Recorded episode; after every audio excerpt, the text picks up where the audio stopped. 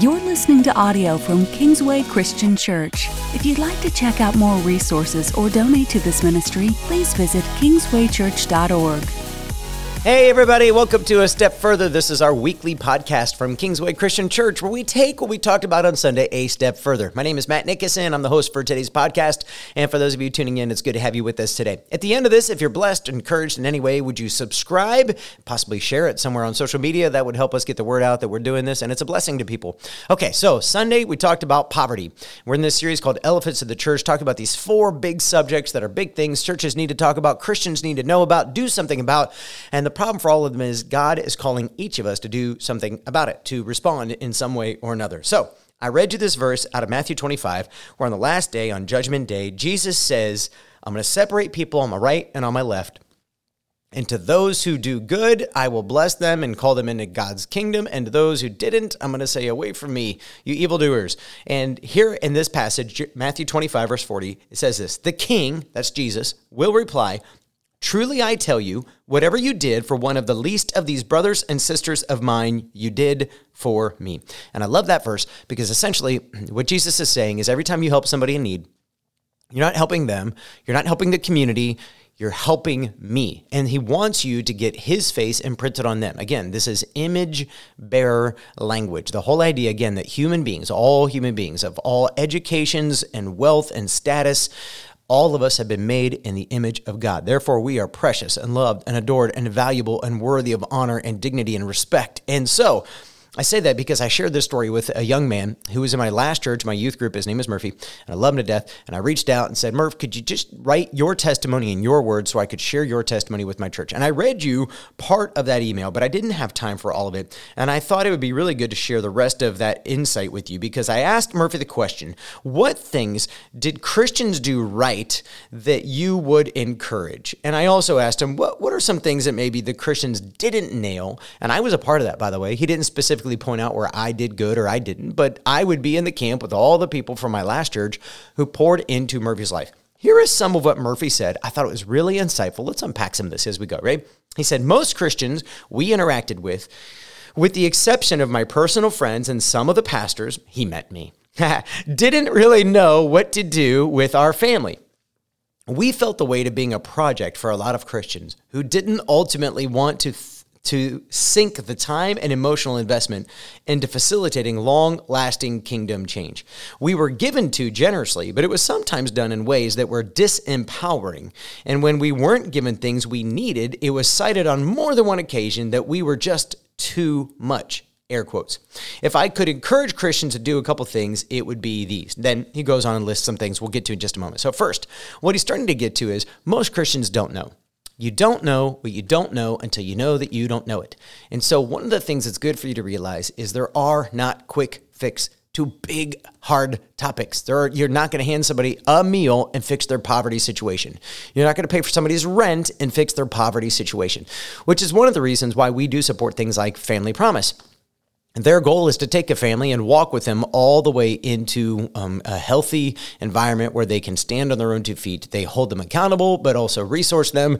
And, and organizations like that are far more equipped than, say, you or I in our individual lives.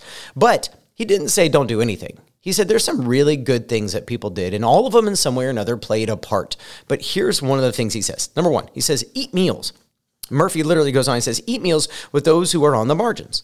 The social theology of Jesus' table fellowship should be a pattern we replicate in the lives of those who society writes off. When you sit at the table with someone who is different from you, you give them value and you invite them into actual community. What a powerful statement from Murphy. Goes to what I said on Sunday about connecting in small groups and how it's the great equalizer for all of us. It's supposed to be the one place where I could sit with anybody of any nationality, any language, any social or status or anything like that. And we're all the same. We're all the same because I need Jesus, you need Jesus, and I love you, and you love me, and here we are. And that's important. But here's just a great way to do it, and that's around a meal. I'll add to what Murphy says real quick, and that is I read a book years ago called Under the Overpass. And it was two guys. I think one was a pastor, one was a Christian friend of his and they went to three major cities. I don't remember all three cities, but I think I think it was Phoenix. I think it was Phoenix, Boston, and Denver. I think that is accurate. And uh, they literally lived on the streets one month in each of those cities. Um, they they they refused to reach out for help unless it was absolute desperation. They were dying, they were going to the hospital, that kind of thing. But otherwise, they would suffer through it like everybody else. And there were some hard moments. And one of the things they said, just advices they give at the end of the book, so powerful, was they said, you know, um, handing out money can be um, dangerous sometimes. But some of the most powerful things you could do is just look at somebody and say, Can I buy you a meal? And if you have time, or if not, make the time, go in and just sit with them. because so much of life has stolen dignity from these men and women that it's just powerful to look at somebody and be with them. Eh, creating community and saying, I love you, God loves you. It's so much more powerful than just handing somebody money and sometimes not even helping the problem. You know, they may or may not have another addiction outside of that, that that money gets spent on. So, number two, don't make people into projects, Murphy says. Relationships aren't worth building just because of what they might become. Jesus valued those around him even as he knew they didn't get it, and possibly they would never get it. Value people for who they are and not just what they can do in the future if they change. Man, that was so powerful. That was convicted me when I read that. Because again, we in America, we love our TV shows, right? Our um, extreme homemaker, home, whatever, makeover edition. That show's not even on TV anymore, I don't think. But you pick any DIY show you like, right? We love our fast food meals. We love our quick fixes. We love to do things. But the reality is, lives change slowly over time. In fact, that was Murphy's story. If you were to read this whole email he sent me, that was his story.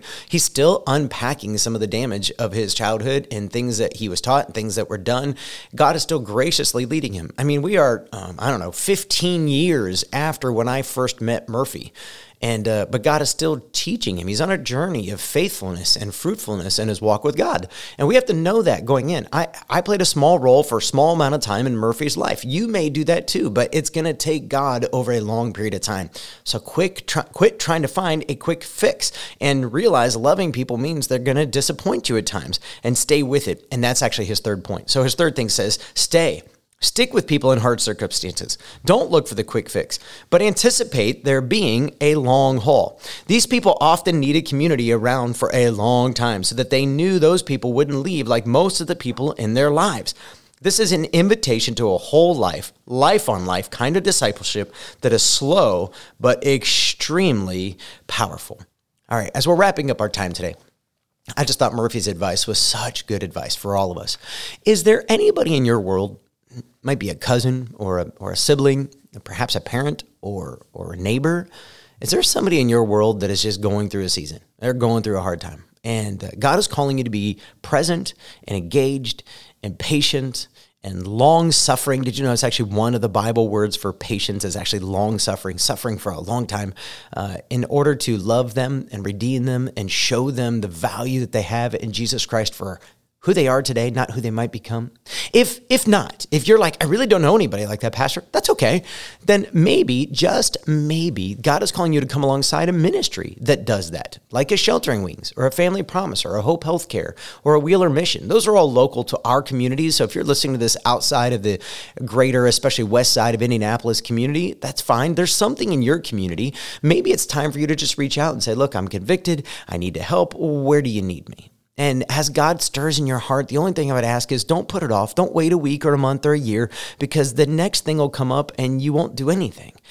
Right now, right now, send a text, send an email, make a phone call. Just stop real quick and take an action that might move towards change. Love you guys. See you next week.